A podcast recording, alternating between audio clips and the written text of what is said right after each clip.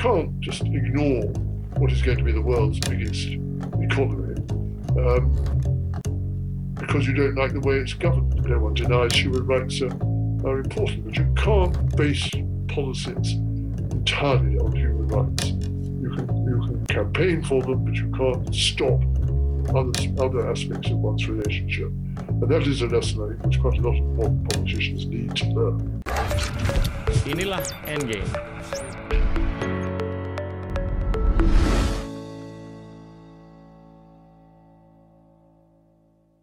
Teman-teman, hari ini kita kedatangan Lord Charles Powell dari Bayswater. Beliau adalah pakar untuk urusan luar negeri dan mantan penasehat terdekat untuk mantan Perdana Menteri Inggris, yaitu Margaret Thatcher. Hi Charles, so good to Morning. See you. Thanks for having me on. Thank you, and it's a privilege, an honor, and a pleasure to be able to have you on our show.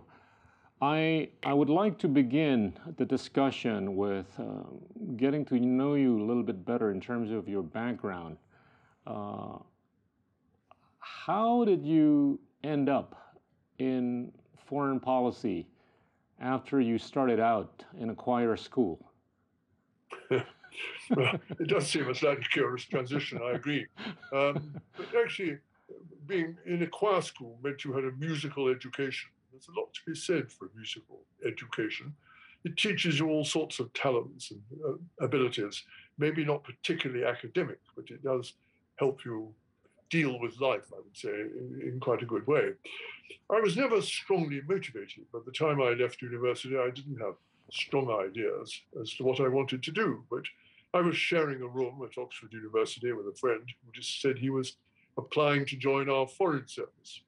And in those days, the annual number of people joining was ten or eleven, maybe, by competitive exam. And I rather liked exams, so I said, okay, I'll take the exam too. Um, passed it and ended up in our foreign service. So I can't claim that I was motivated by some strong desire to advance British interests in the world. It just seemed to me that foreign, foreign affairs, foreign policy, living abroad, knowing different societies would be a very interesting and pleasant thing to do in life. And I've not been disappointed. Amongst other things, it's turned me into a great fan of Indonesia. Oh, thank you so much. That's that's uh, so nice and endearing. When, talk a little bit about your time uh, with the Prime Minister at that time. You joined in the early eighties, right? Uh, yes. And you spent well, a lot I, of time with her, with Margaret I, Thatcher. I spent something like, must have been eight or nine years working personally for Margaret Thatcher when she was Prime Minister. Right. Um, and what can I say? It was very demanding. She was a formidable leader. She worked harder than anyone herself. She would work, be characteristically up and about by six a.m., very rarely got to bed much before three a.m. So she was really working twenty-hour days. Now, I don't claim I was working twenty-hour days, but I was working sixteen or seventeen-hour days while trying to help bring up a family and so on. So it was demanding in that sense, but the satisfaction of working for somebody who is quite plainly a strong leader with clear ideas, determined to change her country, Britain, and restore its standing in the world, that gives you an enormous sense of both obligation and pride. So it was not too difficult to get the adrenaline running to keep up with her. Um, and I wish we had had subsequent leaders who were as strong and well-directed as, as she was. Right. She had clear views. In a sense, she was not unlike President Reagan, though she was much more active than he was, but they shared some basic beliefs together, uh, which were really the cornerstone of free market economics right. and democracy. And so you know, one, one knew what she wanted, what her broad aims were, and that made it quite easy to help her in devising and implementing the policies that she believed in. Now, uh, during, during your time with her, Uh, at the Prime Minister's office, there must have been lots of episodes, moments, events that were much more complex than others, right? Tell us maybe two or three episodes that you think would have marked you know, the administration's yes. uh, legacy with respect to not only the U K, but with Europe and the rest of the world? Hmm. Well, uh, Margaret Thatcher came into office as Prime Minister at a very low point in Britain's affairs. Right. It had a period in the nineteen seventies of high inflation, constant strikes. The economy was in poor shape. We had a three-day week because there was not enough coal and energy to keep industry going for five days, let alone seven days a week. Um, and so her very first task was to turn down, turn round the British economy from the very low point it had reached and start it on the upward course again. And that was really central to her, her whole policy. And she achieved it by supporting people's ambitions. And that meant freeing people to keep more of the money they earned by lowering taxes. You know, our taxes by the end of the seventies were at, at a marginal rate of about ninety-seven percent. Wow. Who's going to work hard if sure. they're paying ninety-seven percent in tax? She got the tax, top tax rate down to forty percent over a few years. And that, of course, helped motivate people. Um, she was a great believer in privatizing. She thought it quite wrong for government to try to run businesses. So she started off, I think the first one from memory was British Airways, which had been an appalling state-run airline. She put it back in the market, and it became, for a long while, one of the world's most successful. And then she also allowed people to buy their own homes. Right. A large part of the population was living in government-owned housing. She thought that was wrong. People want to own their homes. So she made it possible for them to buy out the houses, homes they were living in at very reasonable terms and give them that sense of ownership.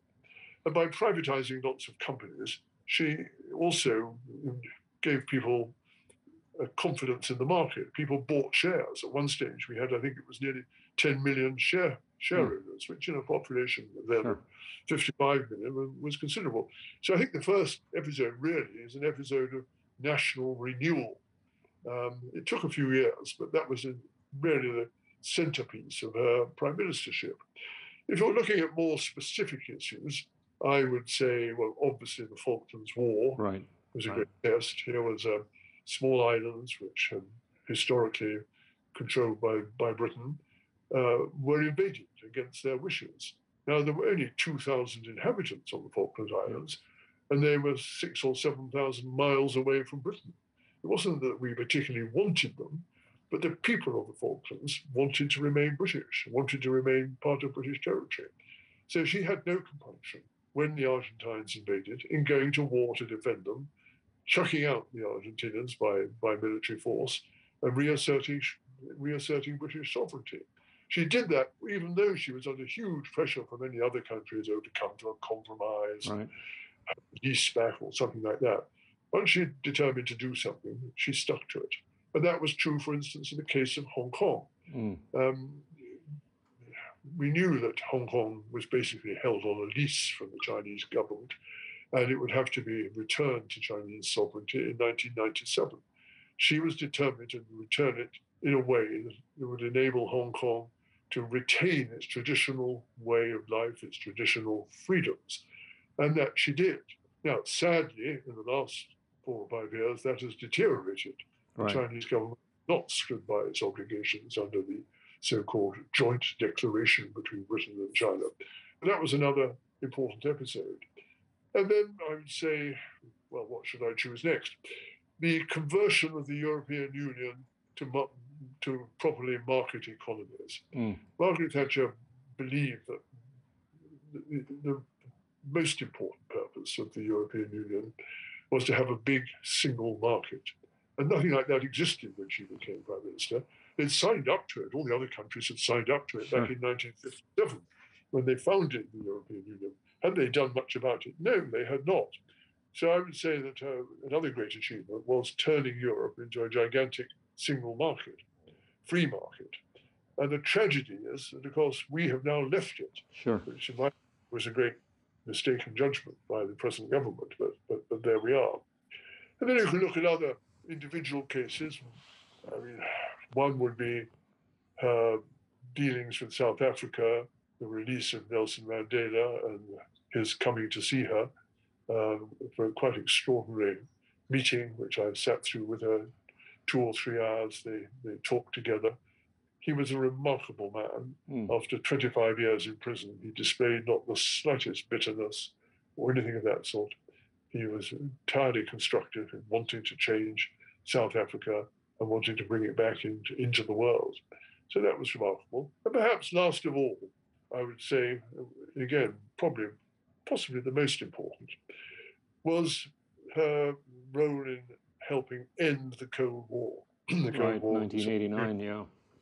Um, and it started quite unexpectedly when we invited an almost unknown President Gorbachev to come visit the U K. He wasn't president at the time. He was just, he was the junior, youngest member of the Politburo of the Soviet Communist Party. And he came, and she invited him to come down to see her in the British Prime Minister's country residence called Chequers. And the second he came through the door, mm. bouncing on the balls of his feet, smiling, grinning, talking freely with a very attractive, well-dressed wife, you could see, in, just in that one moment, a glimpse, that this was an entirely different sort of person to the elderly, dour, boring Soviet leaders we had dealt with hitherto. And here was a chance. And I think it was her, her brilliance was to spot the chance to use Mister Gorbachev to get to a much better relationship between East and West.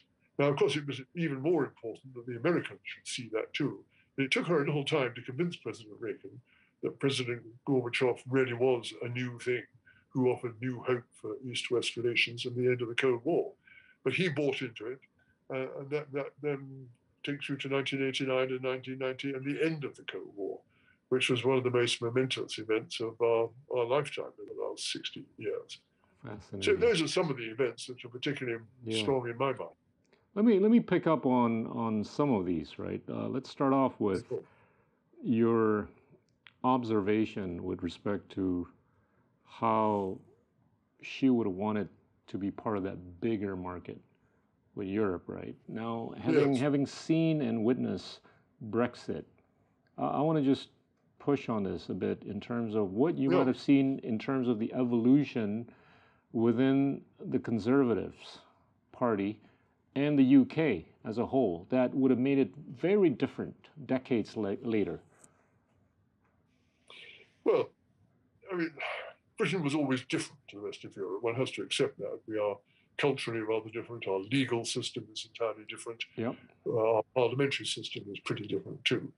So Britain has never, and never did, fit comfortably into the European model, which was highly corporatist. Um, based on, on um, rather like the American Constitution, on specific law instead of pragmatism.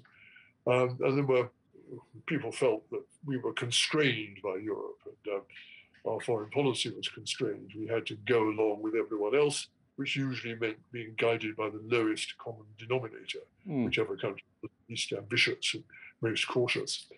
So it wasn't a surprise that um, Britain was often uncomfortable as a member of the E U, but nonetheless, it was clearly, in Margaret Thatcher's judgment, in our interests overall to be so. And so she stuck it out, and she occasionally, um, she occasionally gave speeches setting out how Europe could be better, it could focus more on transatlantic relations with the United States, it could focus more on the internal market, it could focus more on not trying to absorb all the functions of individual governments, but only doing in Europe the things that could only be done by Europe and leaving other things for the individual nation states to do. So by the time she finished as Prime Minister at the end of, um, end of nineteen ninety, mm. um, she had, um, or let's just put it like this, Britain as a whole had become quite sceptical of Europe.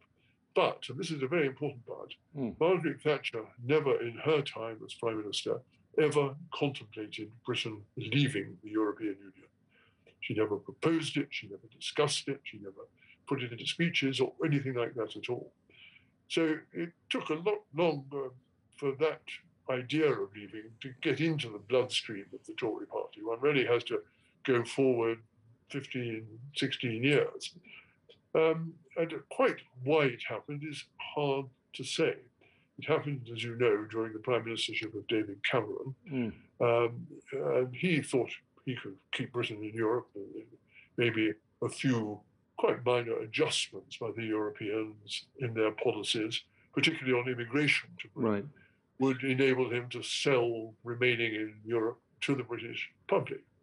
But he, he didn't count on the ferocity of the campaign to get Britain out of Europe and the amount of propaganda it spread, the claims it made for how much better Britain would be outside Europe. Um, and as a result, he was forced into conceding a referendum and then lost the referendum. Not by that much, but nonetheless, you know, in a referendum, it's either yes or no, and it was no. So it was no, no to remaining in Europe. Now, I mean, has that produced the results that people probably hoped for? Is Britain mm. better off out of Europe? I would say it's very much an open discussion. It is probably too early to say right. whether in the long term we'll be better off or not. But so far, it has not made any real positive change, and it's actually cost us quite a lot. Our exports wow. to Europe, by far our biggest Decline. market and nearest market, have, have are down something like fifteen percent. Yeah. Uh, we get less investment from Europe. Uh, we are not partaking in some of the better aspects of Europe, like security cooperation, police cooperation, many other aspects of it. Our financial services have no special status in Europe, um, whereas they always were the number one financial service industry in the whole of Europe.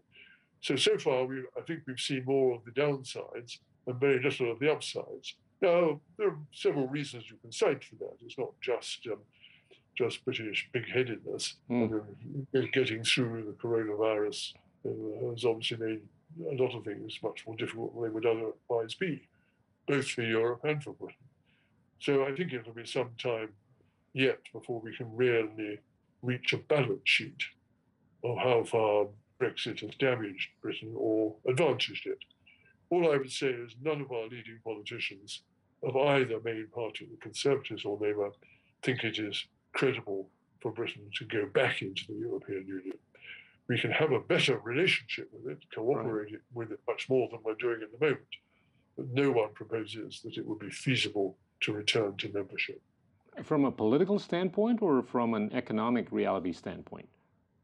Well, both, really. I okay. mean, the, the politics of it are you can't go back into to the market, but then not be part of the politics of the European Union. Right. It's, it's common policies. And the fact is that there are more and more common policies which diminish mm. the freedom of the individual member states.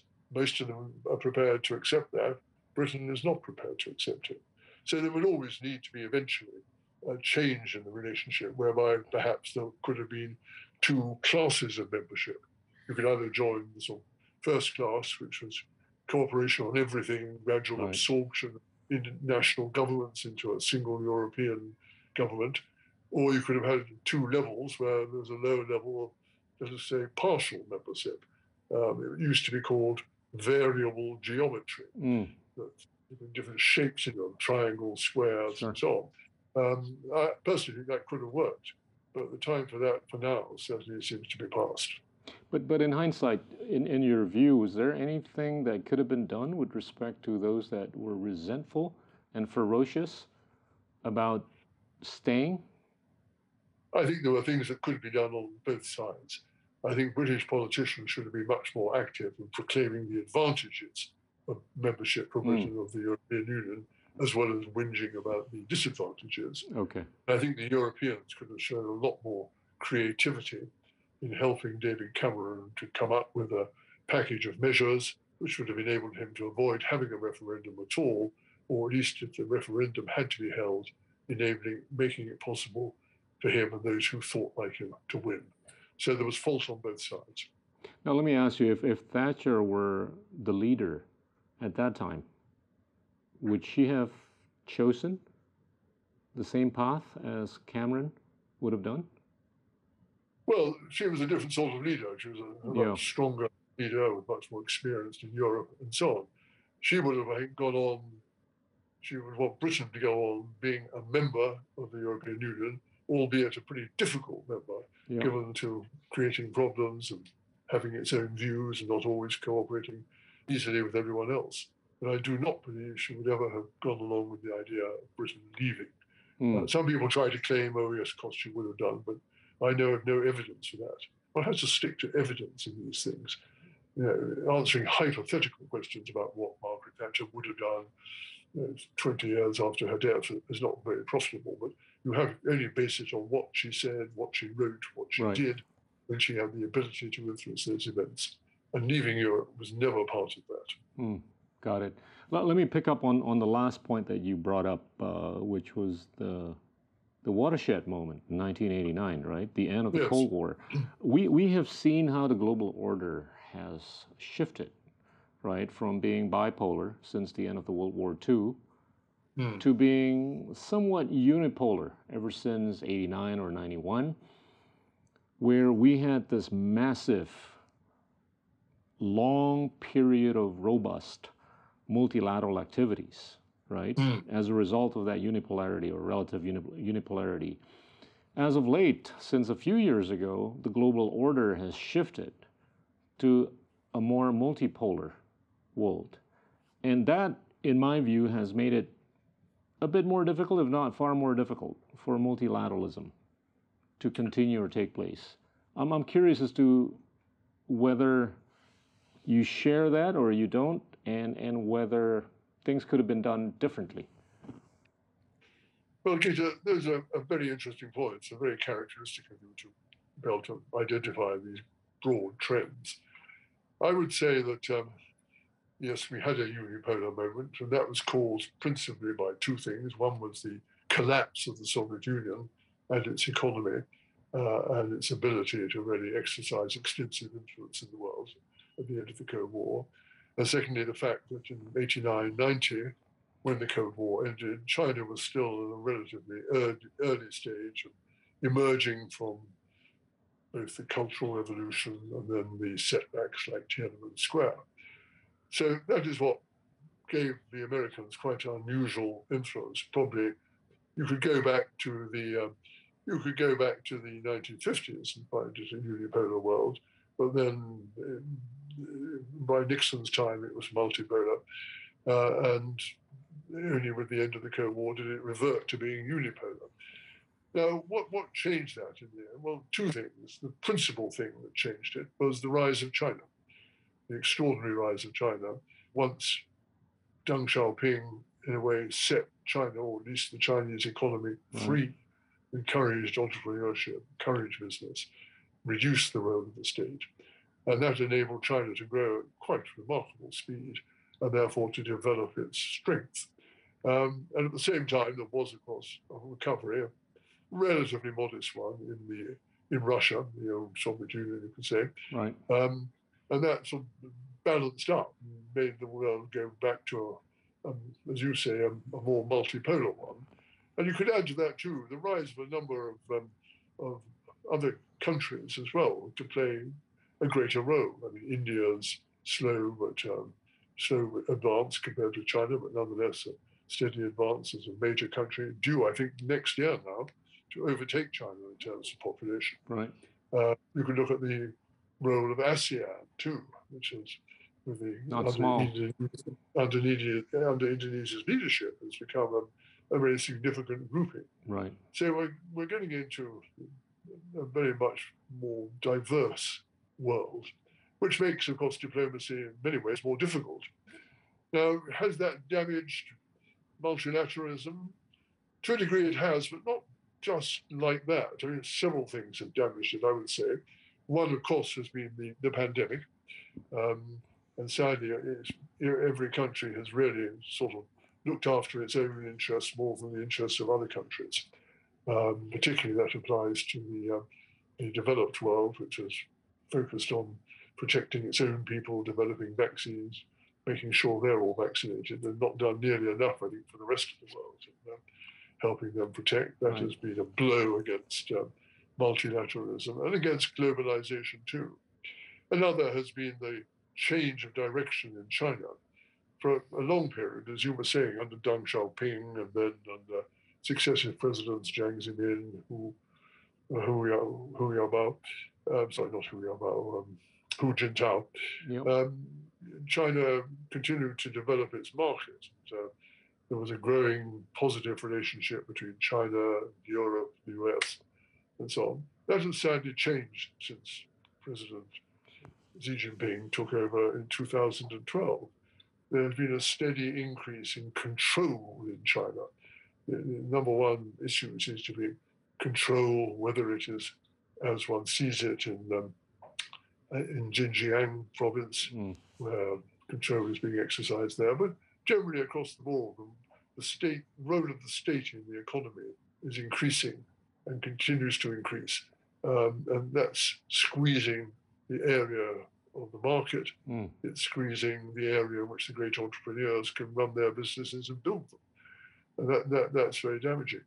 And so the great, the great sort of momentum that was in China towards economic reform has, at the very least, slowed. Hmm. Some would argue it actually stopped. And I think that is probably one of the main obstacles to effective multilateralism. There is an observation uh, by way of the massive economic growth rate trajectory that was basically propelled ever since Deng took power, nineteen seventy-eight. There, there was this continuation of the process of democratizing talent in China, right? They picked the best talents to fill up the positions and posts for anything that would have been good for the economy, the politics, and what have you. And, and there is an argument that, you know, recently that democratization of talent seems to have declined. Uh, so talent is now selected more based on patronage and loyalty as opposed to merit, which we had witnessed in a big way during the days of Deng, Jiang Zemin, all the way to Hu Jintao, and recently, you know, people are making that observation that the democratization of talent there has slackened a bit. Would that be correlated to, to you know, what you've alluded to earlier? I think it can be. So again, it's a very important and sophisticated point that you make. I mean, one has to start with Deng Xiaoping. I mean, he was a truly remarkable man. I met him with Margaret Thatcher back in nineteen eighty-four. And um, I have never sat in the presence of a person who exuded power to quite such a degree. Yeah. He was a very, very small man, diminutive yeah, man. But a giant. But my goodness, you could feel the power radiating out from him. And you could see the respect, almost sort of... Um, well, fear would be too much, but um, respect of um, his, his colleagues, even the most senior one. And he had set them on this course of correcting the great excesses of the Cultural Revolution, focusing again on getting the students back into university, back now even to go back to foreign universities, so that China would have the sophisticated talent that it needed to pursue an economic uh, revolution. It was not without its setbacks, of course. Tiananmen Square was a, a savage setback, in a way, that affected students above all, the very talented people that China most needed. Um, for them, it was a terrifying incident which uh, had a, had a long-term impact. But nonetheless, the economy continued down the path of economic reform after a, a slowdown a couple of years or so over Tiananmen Square, and continued to make China an ever bigger factor. Now, as part of what I was talking about a few moments ago, mm. the return of control right. as the main factor in running China, I think some of that is being lost. We're still seeing very large numbers of Chinese students abroad, particularly in Britain, particularly in the United States. We have a vast number in Britain. Indeed, our university system would probably collapse without Chinese students. Um, but... I think they're more wary than they were, more guarded in what they say and do. And there's also a feeling in Britain, particularly in the United States, but also in Britain and in Europe, that we have to rather batten down our hatches against Chinese intrusion into our affairs, and particularly in the security side, that uh, worries about China stealing industrial and technological secrets, uh, sending students deliberately to study subjects where they have the ability to, uh, to see what is being done in America and Britain, elsewhere, taking that knowledge off to China for free. Um, and that, too, I think, has made it more difficult for talent in China to advance. I don't think it's dead. One of the mm. many things in life I do is I'm a, I'm a sort of vice chairman of the advisory board of a Chinese university business school, right. uh, the Fudan University one. And when I, in the past, have met with the students there, I'm immensely impressed by their talents, their abilities, their ambitions. And they, they can't have been extinguished. You can't extinguish those sort of things in right. people, but you can make it more difficult for them to realise their talents and their ambitions. Yeah. And I think, sadly, that is happening at the moment. Hmm. Let me let me push more on on, on China here, uh, more in the context of the decoupling between China and mm. the U S, right? How how do you foresee the near foreseeable future and the distant foreseeable future between the two countries? Well, I regret decoupling. I think it's a, a very retrograde step, um, and I would, in a sense, blame both sides for it. Um, I, President Trump was clearly set on a more hostile attitude to China, um, which he believed had been exploiting the goodwill of the United States and its openness um, to benefit itself. Um, Xi Jinping had, um, I think, was rather too aggressive, mm. not in a military sense, but in a, in a political sense, in um, the way he was was running China and making it a more a more difficult partner for democratic countries. And you can see different examples of that, the, the way in which the Muslim population in Xinjiang province is being treated, even in the last three or four years, and how Hong, Hong Kong is being treated, and how the, how the, um, the uh, special autonomy of Hong Kong has been rather eroded. So from a policy in the first ten or fifteen years of this century of opening up to China and believing that uh, by trading as freely as possible with China, you would encourage a more democratic, a more popular China, more um, scope for popular mm. views in China, um, you know, that, that you could secure change. I think that has now been lost.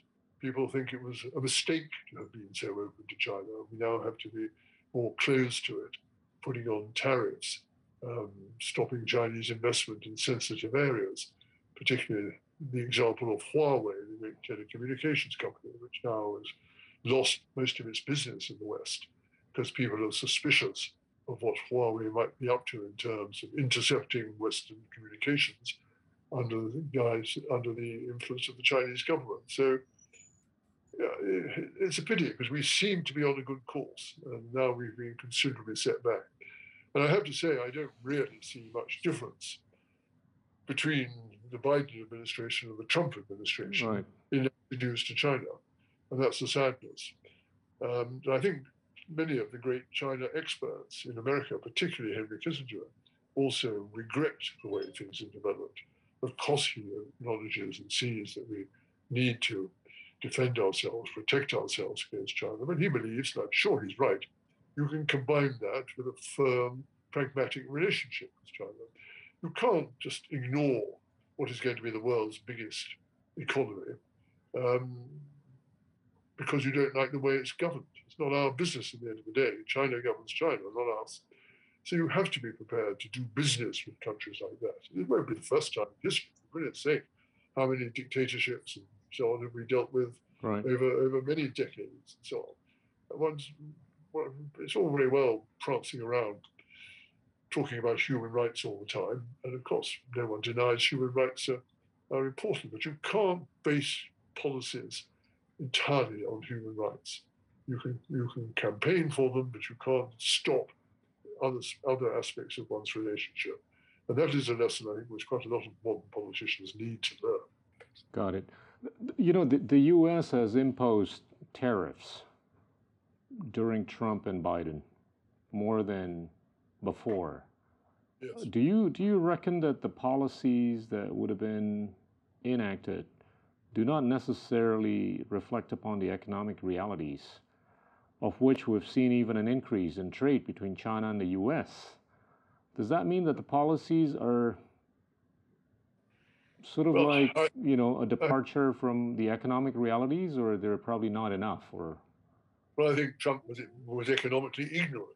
And mm. I think far from damaging China, the tariffs more damaged the American public, the American consumer, by increasing prices and making Chinese articles harder, more expensive to purchase. Right. So in the sense that you know, they were, if they were genuinely intended to help the American people themselves, I think he got it completely wrong, which is why I think there's some consideration now being given to amending tariffs against China to make them less damaging to the U S. You know, the, the Chinese and the people in Asia seem to think of China as a threat more to the dominance of the U S as opposed to being a threat to the U S. Uh, well, how, how do you account for that, or how, what do you yeah, think about that? Well, I mean, people in Asia obviously see China first and foremost as, as the biggest regional power, right? Uh, the, the dominant power in, in the Asian region, and likely to become more so as it continues to grow and increases military capacities and so on. So, I mean, it's understandable. And America, when all is said and done, is an outside power in Asia. It's present in Asia. Uh, it will probably become more so again, but it is essentially an outside power. So it's understandable that people want good relations with China, if you're a smaller Asian country. But we do want the Americans to be there, too, to hold sure. the balance. They wouldn't like to think of Asia as being entirely dominated by China with no countervailing, counterbalancing force to protect them. Yeah. And that is a role which the Americans are playing and uh, need to go on playing. Got it. And got increasingly, it. I think, as, a, as, a, as a, an addition to that, I think you'll find that Japan is also going to be playing a yeah. bigger role right. under the present Prime Minister and under the... Uh, the previous, very much lamented Prime Minister, Prime, Prime Minister Abe, who was uh, who was assassinated just so years sad. ago, you know, bringing China, uh, bringing sorry, bringing Japan out of its shell and making sure it plays um, an appropriate security role in the Asia Pacific. Charles, you you've met up with so many world leaders mm. around the world, and you've met up with other luminaries such as yourself, one one of which, you know, whom I'm a big fan of, is Henry Kissinger. You've, yes. you've had so many discussions with him. I'd like to pick, you know, his brains through you on what he thinks should be happening right now from a geopolitical standpoint. Put that in the context of what's happening between the U S and China, and put that in the context of what we're seeing in Ukraine vis-a-vis Russia and the world. Yeah. Well, I, I, I've known Henry Kissinger since the early nineteen seventies and admired him hugely since that time. I'm not, of course, remotely or in any way on, on a sort of level with him, but we have become friends. We have met fairly often, and I have listened with huge interest always to his views and his um, and his, his, his, his policies. I think he is, I would say, alarmed at the present situation, which has materialized, both with Russia and, and with China. Now, with Russia, although he thinks the Russian invasion of Ukraine is monstrous and a crime, um, he also, thinking very broadly, as he always has done, and over the long term, thinks that the West didn't handle Russia very well at the end of the Cold War, that to some extent it humiliated Russia by moving NATO forward right. to include membership for the East European countries, for Poland, the Czech Republic, Slovakia, Romania, Hungary, and so on, pushing Russia back inside its tightest borders. And that we did that without much regard for the standing of the Russian government. Now, one shouldn't exaggerate that. There was a period in the early part of this century when we had a NATO-Russian council. We had quite a good relationship. Putin sat down with the other NATO heads of government for meetings and so on. But clearly, it has become a greater and greater obsession for President Putin, the, the West are trying to constantly trying to squeeze Russia and contain it uh, and prevent it um, playing right. the role in the world that it, he believes it's entitled to play. Um, so he's anxious to see some way found to get an agreement, a ceasefire, or uh, not, I think, yet a full peace agreement, but some way of stopping the conflict in Ukraine and trying to get a better balancing of relations between Russia and the West. Because at the moment, uh, mm. Putin's great error is he's actually made his own problem worse. Sweden and Finland were not members of NATO when he invaded Ukraine. Now they are, or virtually are, it just has to be ratified, right. um, which has made his security position, if anything, worse. Um, so it's helping to dig Putin out of the hole which he has created for himself is one of the problems. And I think Henry's breadth of vision and so on, he's the sort of person who could help construct a, a framework in which that could be achieved. And he knows President Putin personally, uh, is able to communicate with him. So I think he genuinely has a contribution to make there. And of course, it's the same with China. Henry was the man who conceived the reconciliation between China and the United States in the early nineteen seventies as he worked with President Nixon. And he brought about that historic visit to, uh, to Beijing, right. which hit because it came right out of the blue, uh, to rebuild relations with China. And so he has a huge stake in the idea, uh, scope for a positive, constructive relationship between the U S and China. Uh, I think he's alarmed too to see the degree to which that's deteriorated. And he again would like to, like to see it restored. And I think he was the man who could play a role in that if the U S administration would be prepared to give him the scope to do so. Um, in a way, he's a great sort of national treasure, a national asset for the United States, and indeed, I would say, a global asset as well. Absolutely. I just hope he's given the scope to, to, to play the role, at least through his ideas and his thinking, if not any longer as a sort of diplomat shuttling between capitals. But he's got such an intellectual contribution to make that he should be allowed to come up with the ideas, and they should be very seriously considered, not just in the U S, but also in China and also in Russia. Um, he's not just uh, he's entirely on one side in all this. Mm. He has a vision of the world which is much broader than pure nationalism. He's definitely at a different level, man. completely, level. completely. Any, any, any present regime, uh, pretty much anywhere in the world. Right. I hope that continues, even though he's now ninety-nine, had his birthday. Oh man, amazing! Now, uh, just one quick question on you. You were in that circle in nineteen eighty-nine, right? In the thick of things. Uh, there's been a claim or allegation that there was a verbal promise as for NATO not to move east of Germany. How true is that, or how real is that?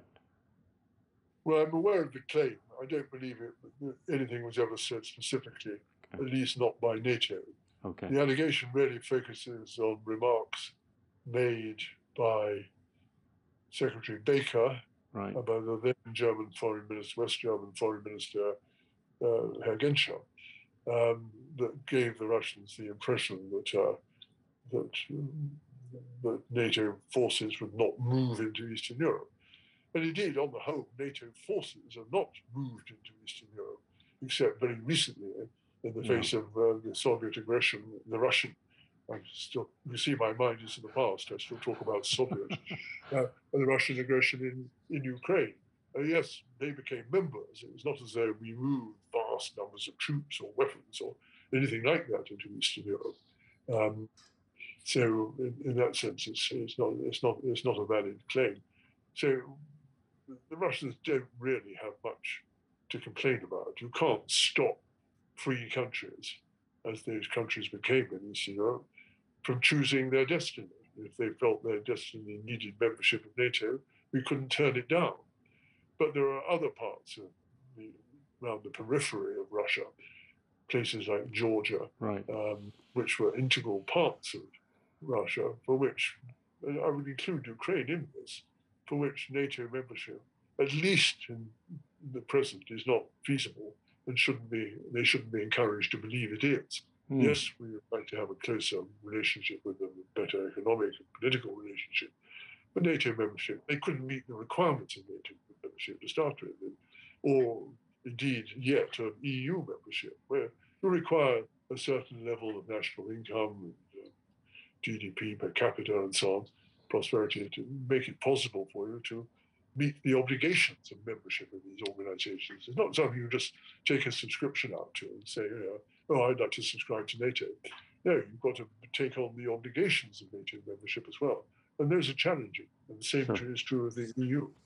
Sure. What, what, what is your view with respect to the view or the claim that Putin is really not interested in occupying Ukraine? Putin is just interested in destroying Ukraine before it becomes a democracy and a member of NATO or even E U. I think you would have to be very demented and be twisted or to destroy a country just for that sake of that. Right. No, I think uh, I think Putin has a historical perspective of Ukraine as part of Russia and part of the Soviet Union. And indeed, he's got some foundation for that because, of course, it was part of Russia for, for quite a long time. Um, and he he doesn't want to see Ukraine fall into the hands of NATO. I don't think he's less concerned about the E U. Concerned. Right. Putin certainly want not want to have the economic burden for Russia of having to reconstruct Ukraine. Yeah. You want to see Europe and the United States taking on the main burden there. Um, but he does want to bend Ukraine to his will. And he's doing that by systematic occupation of parts of it and going beyond what he had already occupied in the Crimea and the fringes of Ukraine to um, a much greater part of its landmass. Got it. And that, that is what this is all about, and he's doing it by the traditional Russian way of um, of, of destroy, destroying large parts of it. We saw we saw what Russian forces did in Syria, for instance, and um, helping uh, the Syrian president destroy the opposition to him by indiscriminate bombing and destruction of civilians. We saw what he did within his own country, in Chechnya, yeah. the same thing. Massive destruction. Right. I'm afraid that's the Russian military strategy. Uh, Charles, I want to move on to Southeast Asia, but but before right. that, I, my last question on Europe is with respect to what's happening with the politics in the U K. Uh, can you shed some light on on the latest development there? I'm not sure anyone can shed much light on the recent developments here. Um, it is uh, clear that uh, Boris Johnson, as Prime Minister, had lost the confidence of his colleagues in government, and who objected to not so much his policies, though to a degree his policies and the inconsistency of them, but also his character and behaviour, and his, frankly, his honesty. And they thought that was tarnishing them as well. And so eventually they have moved against him. Members of the cabinet started to resign, and in all something like fifty or nearly sixty ministers in the government resigned, and you can't continue to run a government. I haven't got any people to, to man it. So he is finally forced to the conclusion that he had to resign. That he's done, and an election is now being mounted within the Conservative Party. Mm. Because you have to remember, the Conservative Party did win the last national election. Sure. And it doesn't, doesn't have to lose that simply because the leader stands down. It quite often happens that during the life of a parliament, five-year life of a parliament, a leader resigns. Um, so there's a party election going on. It comes in two parts. At the moment, anyone who wants to be a candidate from within the Conservative Party in Parliament can stand for the leadership, and uh, there will be daily elections to whittle down the numbers uh, until there are only two candidates left. It started yesterday with eight active candidates who met the requirements, which is to have twenty members of parliament supporting them.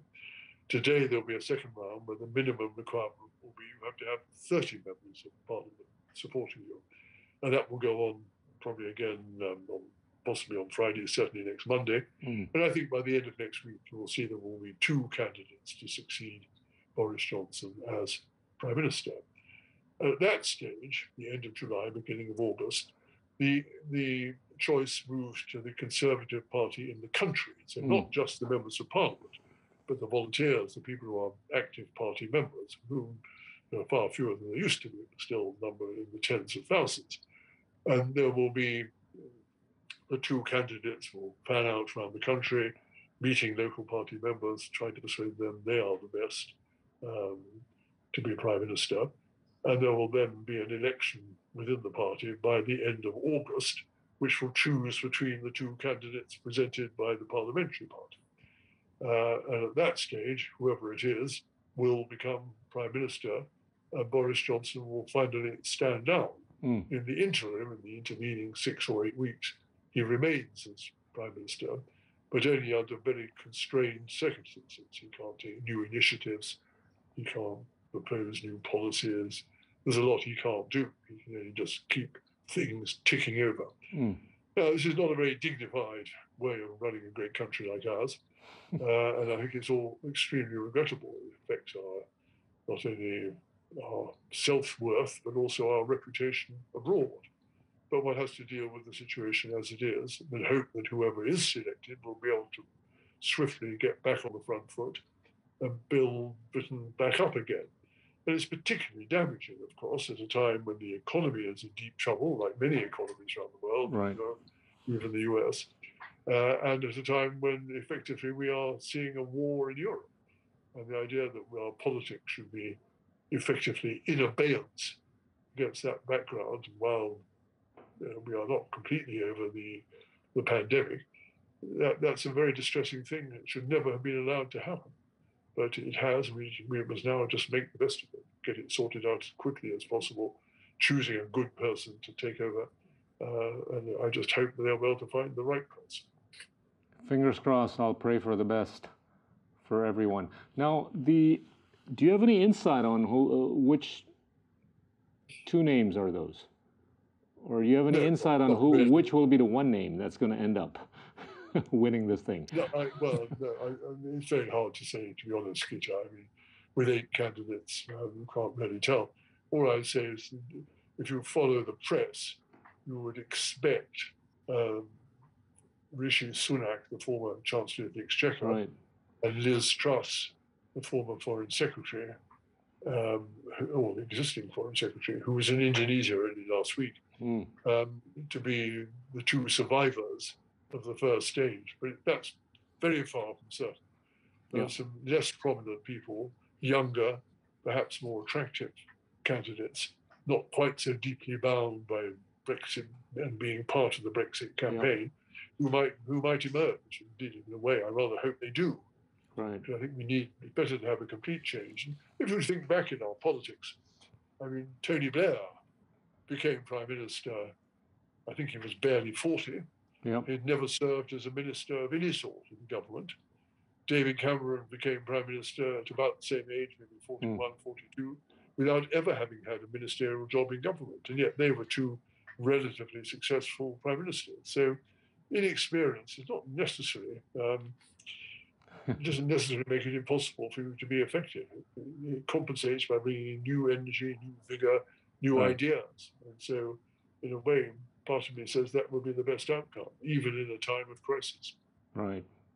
All right. I, I want to move to my part of the world, Southeast Asia, which you're hugely familiar with, an area of, you know, six hundred fifty million people, ten countries. You came to Indonesia with Margaret Thatcher, nineteen eighty-five, I believe. And yes, but I knew Indonesia before that. I know that. I, I know that. Spent some of my school holidays in Singapore. I know. We used to glare across the straits of Indonesia at the time of uh, the time of conflict. So I know. I know. I've observed it for a very long time. you, but you, always admired. Thank you. Thank you. Let, let me put this in an economic uh, context. If if we were to go back, you know, the last twenty-five years, mm. Southeast Asia's economy has grown in the last twenty-five years maybe by around three times. Compare that with China during the same period, would have grown nine to ten times. Right? Now What can we learn from this? Or what do you think could have been done differently by Southeast Asia? I think the analogy between Southeast Asia and China is actually a pretty false one. Okay. Uh, most importantly, because China started from a lot further back than almost every Southeast Asian country, a lot further back. Yeah. Therefore, the, the capacity to draw on these vast reserves of population out in the provinces, Uh, who, who flooded into the cities and were there to to, to work on, on major infrastructure jobs, building companies and so on, uh, at relatively very low comparative wages and so on, gave China a huge advantage, mm. both because of its own internal market being so vast and driving growth, and because it was able to play this role in, in the world markets. Right. So. Uh, Most Southeast Asian countries started, excluding obviously Myanmar, uh, started from a more sophisticated position, but have grown, I think, very respectably since then um, by following increasingly free market policies in most of the countries. Uh, and as their population too has grown, um, they have become, I would say, one of the world's most attractive markets, and will continue to be so. If you take Southeast Asia together with Australasia, you're really looking at something pretty big and pretty impressive in economic terms.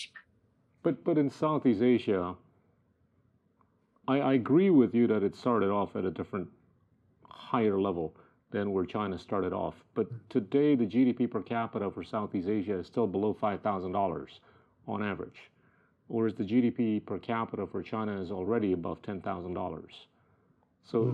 you you got to admit, I mean, having grown ten times, you know, that's pretty special in the last twenty-five years, right?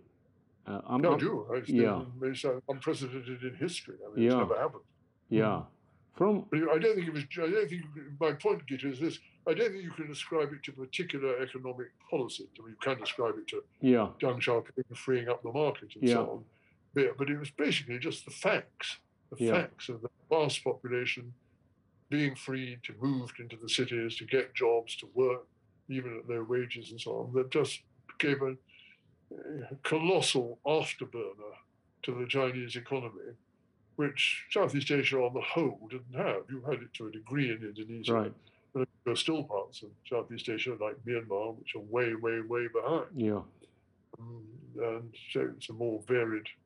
Well, proposition. I'm with you. I I'm with you. I don't find that most Southeast Asian government policies have been, have been. Uh, I don't find them an obstacle to growth anyway. Yeah. I mean, there are some social problems. For instance, you could cite um, booming preference in Malaysia, yeah. perhaps. You could cite some of Singapore's restrictions. Um, you could cite some of Indonesia's experience. But yeah. by and large, recently, I think they've pursued pretty sensible economic policies which have benefited their populations greatly. Well, My me, worry is that let, we haven't taken sufficient advantage of it in, in the Western economies. We should have invested more in um, Southeast Asia and done more business there. We still should be, we, be lacking in that respect. Now, okay, let's let's try to be proactive on this then. What what would it take, you know, for Southeast Asia to grow better than we have in the last twenty-five years? What is that we could have done or we could do differently so that we could be better, if not more competitive? Well, you know, in a way, that's a question you could answer much better than me. Uh, I'm, I'm curious on, about your views. And the roles, the roles that you played in, in boosting Indonesia's growth. Um, so I was, actually, my number one choice would be more foreign investment.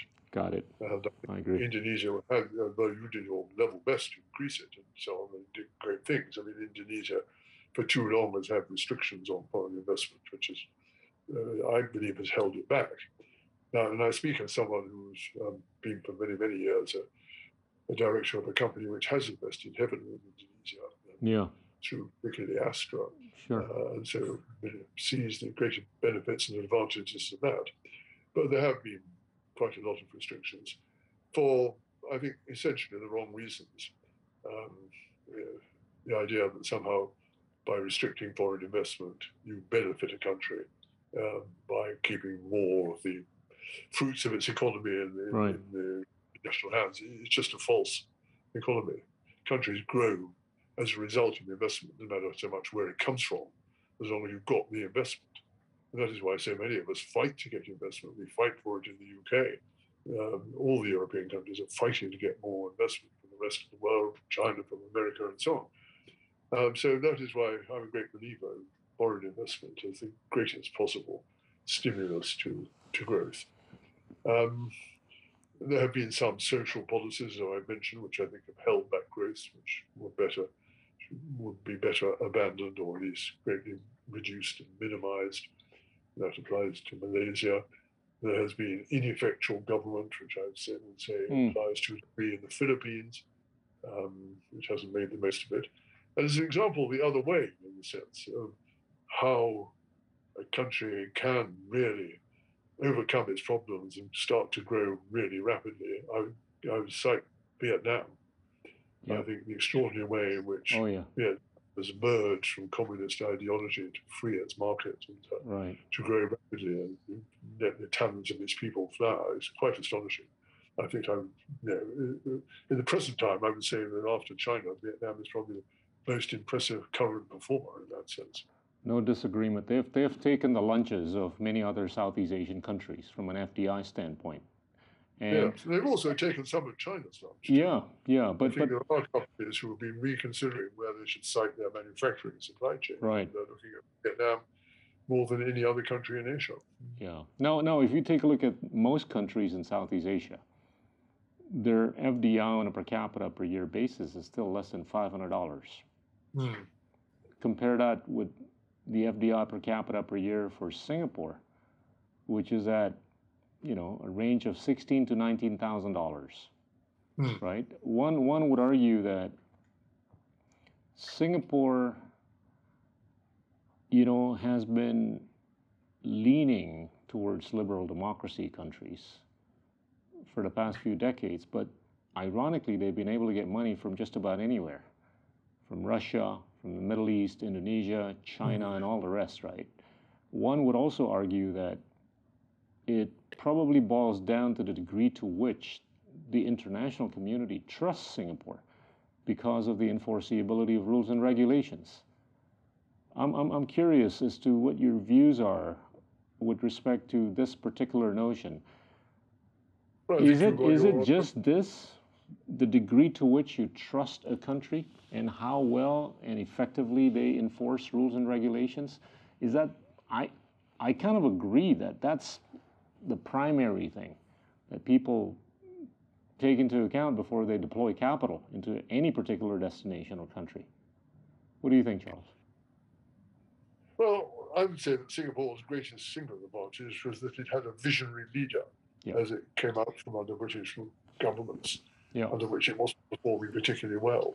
A visionary leader who uh, understood that Singapore had absolutely no natural resources except its geographical location, Uh, and therefore had to live by its wits and its brains, and that meant that it must get in to the most sophisticated areas of manufacturing it could, and to become a great centre for, for services. And of course, the service industries de depend very much on, on rules and regulations and being able to meet the standards required for financial markets. And of course, you can say, all right, it's easier with a small country of four or five billion people than it is for much bigger countries mm. to do that. And that is, is the focus on quality, quality not only in manufacturing, but quality in services, quality of regulations, qualities of governance. Um, I mean, Singapore is not an unblemished democracy. Mm. Uh, it's had single-party government since its independence.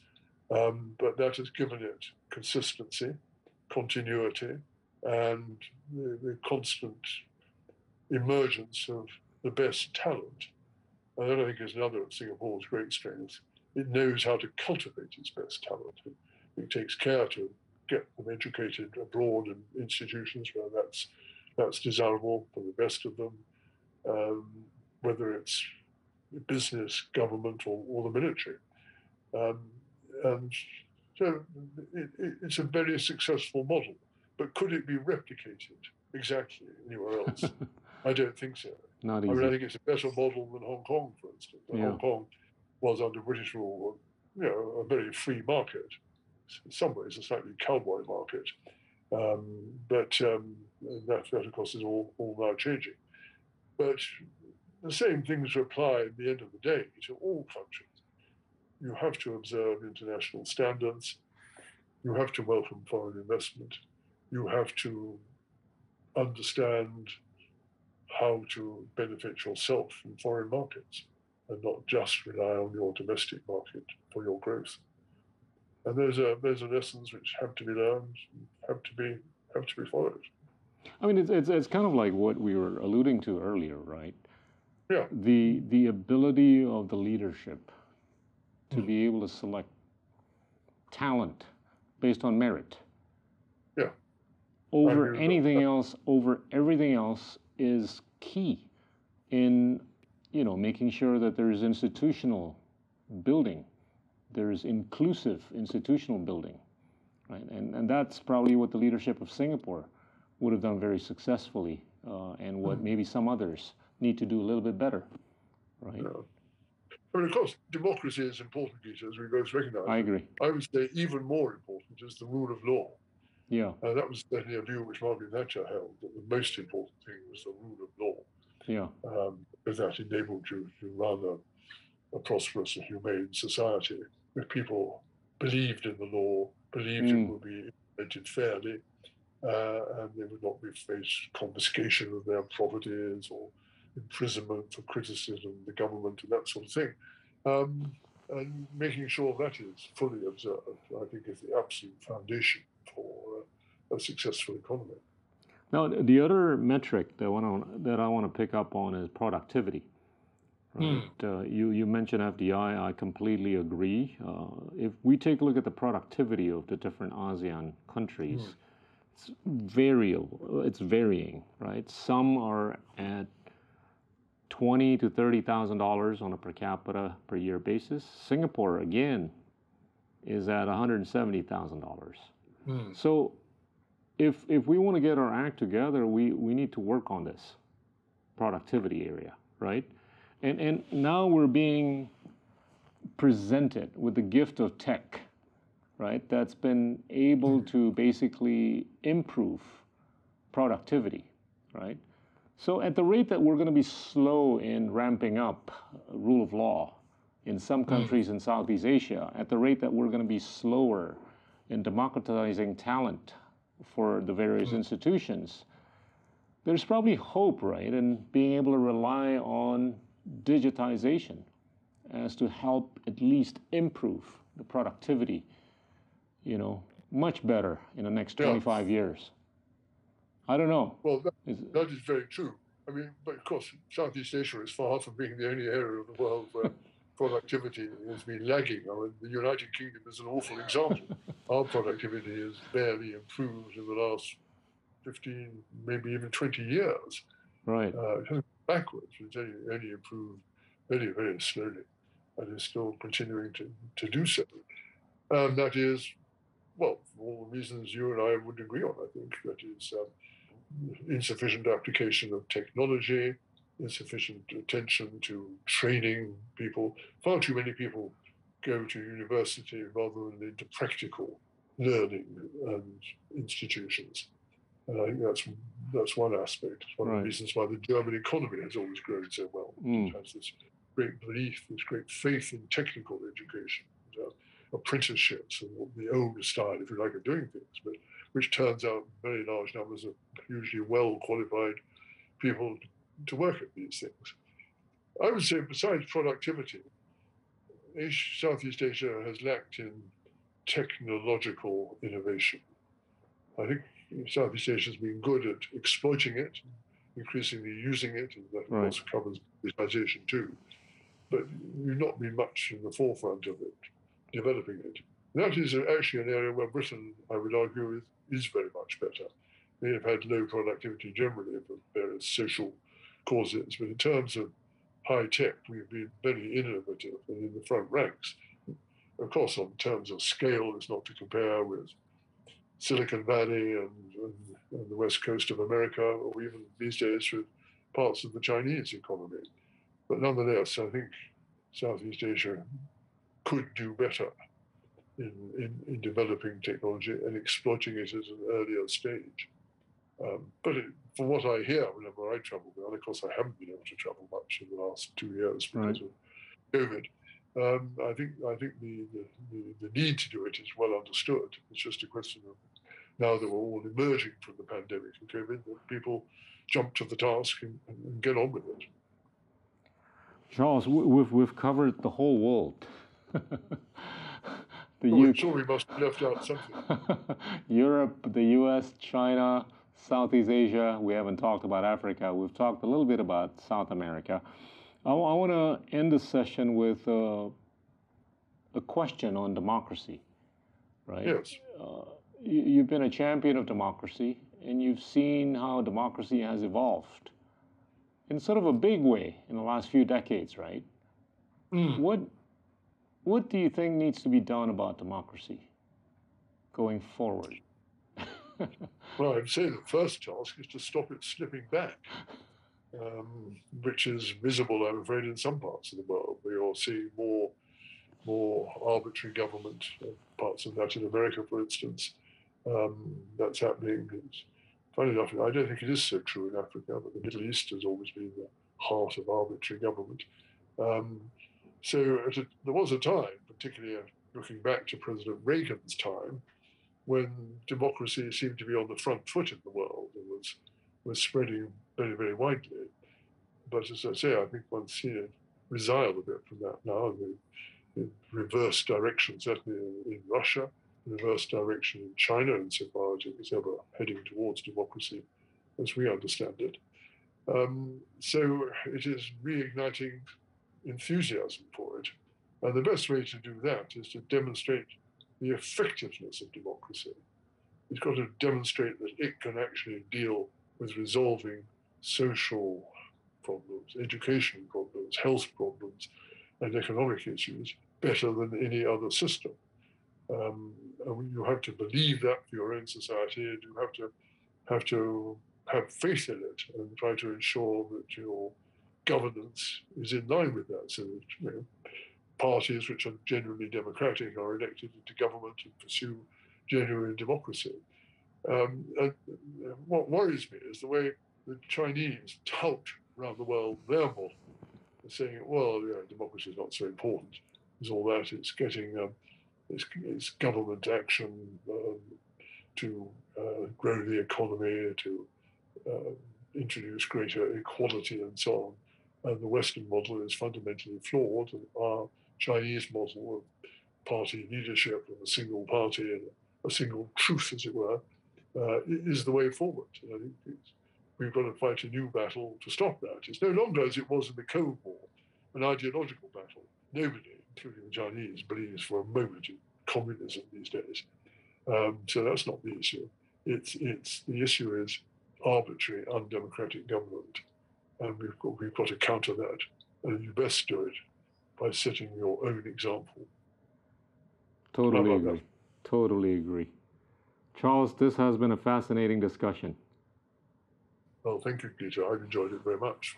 Thank you so much. As I say, I've always welcomed visiting Indonesia. I've, I've been many, many times, and particularly in the nineteen nineties and the, and the more recent past. I, I have not been able to come in the last two years, and I hope to come back by this autumn as, uh, as the whole COVID.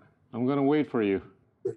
Well, I hope you will. Yes, we'll have our usual dinner at the very least. Yes, um, we'll do. And you will, you will look, as always, much more sporting than I do. so, sorry about being informal, but I've been like this for a long time.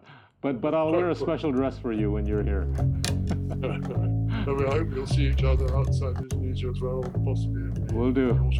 We'll do. Thank you so much. Thank you. Goodbye. Teman-teman, itulah Lord Powell dari Bayswater, mantan penasehat dari mantan Perdana Menteri Margaret Thatcher. Terima kasih banyak. Inilah Endgame.